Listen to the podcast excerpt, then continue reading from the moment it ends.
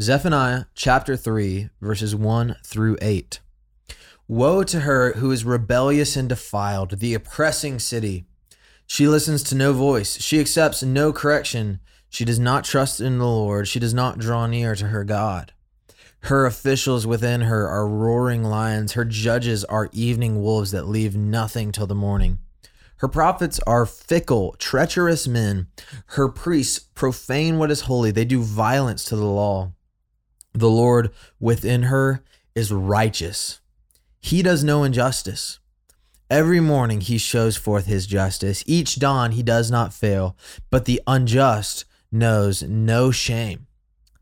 I have cut off nations. Their battlements are in ruins. I have laid waste their streets so that no one walks in them. Their cities have been made desolate, without a man, without an inhabitant. I said, Surely you will fear me. You will accept correction. Then your dwelling would not be cut off, according to all that I have appointed against you, but all the more they were eager to make their deeds corrupt.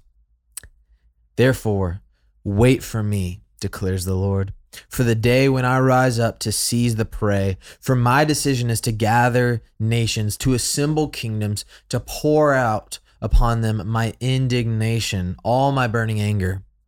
For in the fire of my jealousy, all the earth shall be consumed. This is the word of the Lord.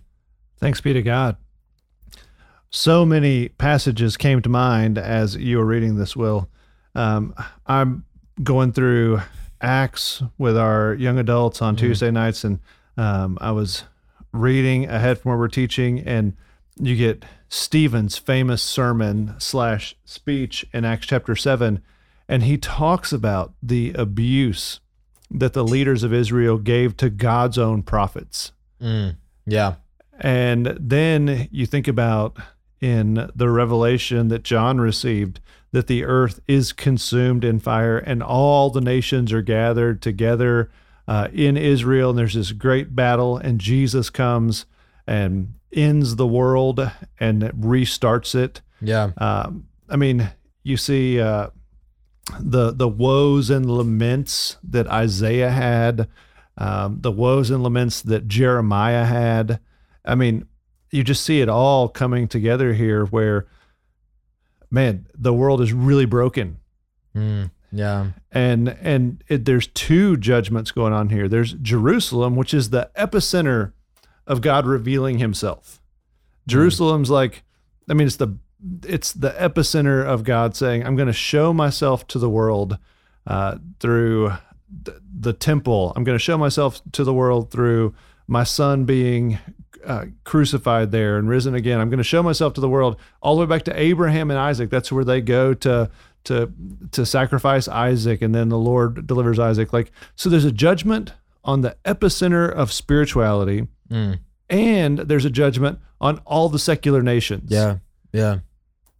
And I think the reason the judgment falls on everyone in this really special place goes back to chapter two, and that is the pride that has blinded the eyes and the men uh, uh, of the men of the world and the women of the world for ages and ages and ages. And the pride goes back to that story of Babel. Let's mm. build a tower because we can do anything we want. Yeah. God can't stop us. Yeah. And so the Lord comes with his judgment um, like he judges uh, the all the nations.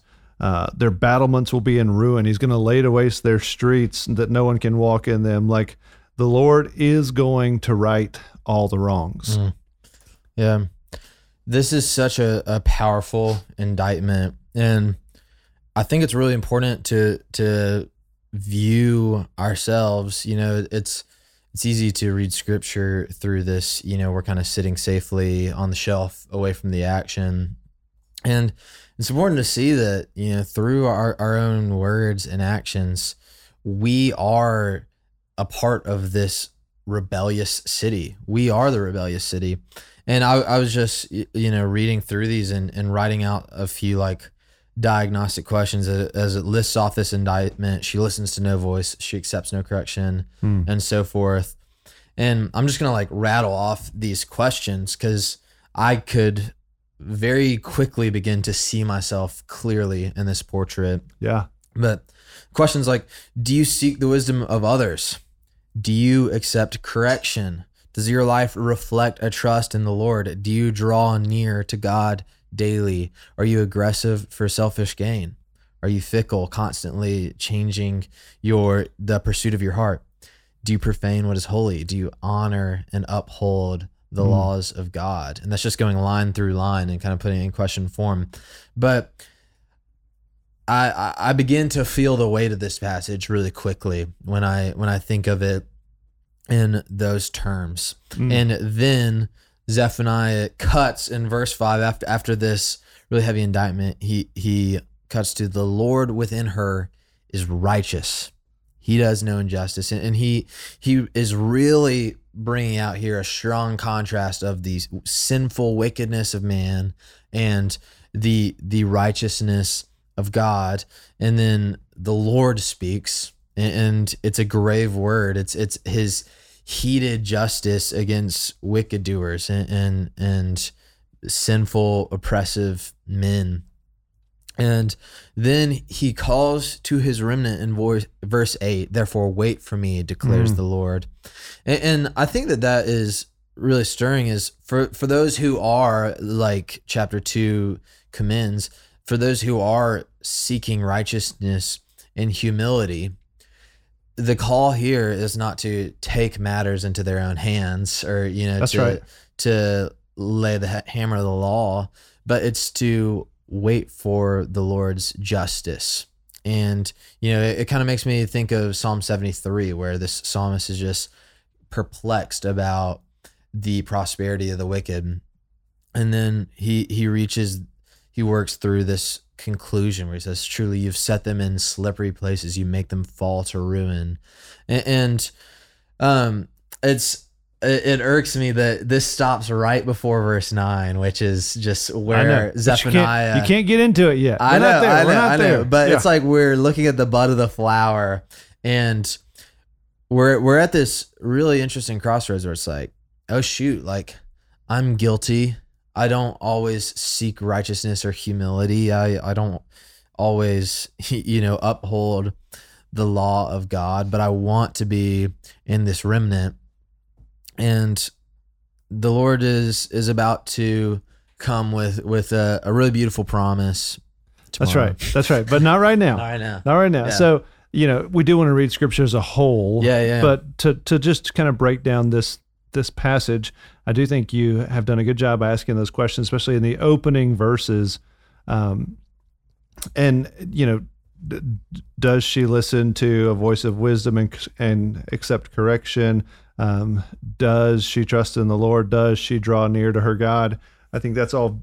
Those are great questions to statements in the in the passage you turned into questions. To me, though, this is super important, and I I am copying what Jesus said in the Sermon on the Mount. I think it's really important to take our walk with the Lord one day at a time. Yes. Yeah. If I were to forecast the rest of my life, I would feel very defeated. Mm-hmm.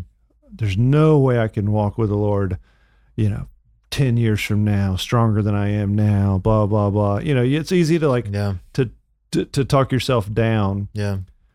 Let's just, let's just go with today. Yeah. Today, if the Lord's grace is at work in your life, if you are a born again believer and you have the Holy Spirit in you, by God's power, you can walk with Him. Mm-hmm. Yeah. And today is the only day we get to do anything about. Amen. So today, am I willing to hear the correction of the Lord? Yeah. Am I willing to trust in the Lord? Am I going to draw near to God? Because He's calling me. And it makes me think of this if, if I'm a believer, He's calling me. It makes me think about James chapter 4, where James says, Submit yourselves then to God. Resist the devil, and he will flee from you. That's a great promise to remember. James goes on and he says, Come near to God, and he will come near to you. Wash your hands, you sinners. Purify your hearts, you double minded. Grieve, mourn, and wail. Change your laughter to mourning and your joy to gloom. Mm. Humble yourselves before the Lord, and he will lift you up. Mm. I think there's a great correlation between the first couple of verses and the eighth verse of let me humble myself before the Lord today. Let me receive his correction. Let me trust in him. Let me draw near to him. And let me wait for him. And he will show up. Yeah. Yeah. So I think that's just really, really important to not get uh, overwhelmed by the daunting task of forever. Yeah. And let's just take it back to today. Amen. So that is our, uh, I think, a great encouragement to take. Yeah. That's a great word. Let's receive his correction, trust in him, and draw near to him today. Amen. Man. Well, for Will Carlisle, I'm Thomas Nelson. Thanks for listening. Thanks for listening to Our Daily Rhythm. I'm Jason Dees, one of the pastors of Christ Covenant, and Our Daily Rhythm is a ministry of our church designed to help you more faithfully and effectively meditate on God's Word. If you ever have a question for us about one of our Bible readings or one of your own Bible readings, please don't hesitate to text us at 404 465 1737. Again, that's 404 465 1737. Or email me directly at jason at christcovenant.com. We'll meet you again tomorrow for our daily rhythm.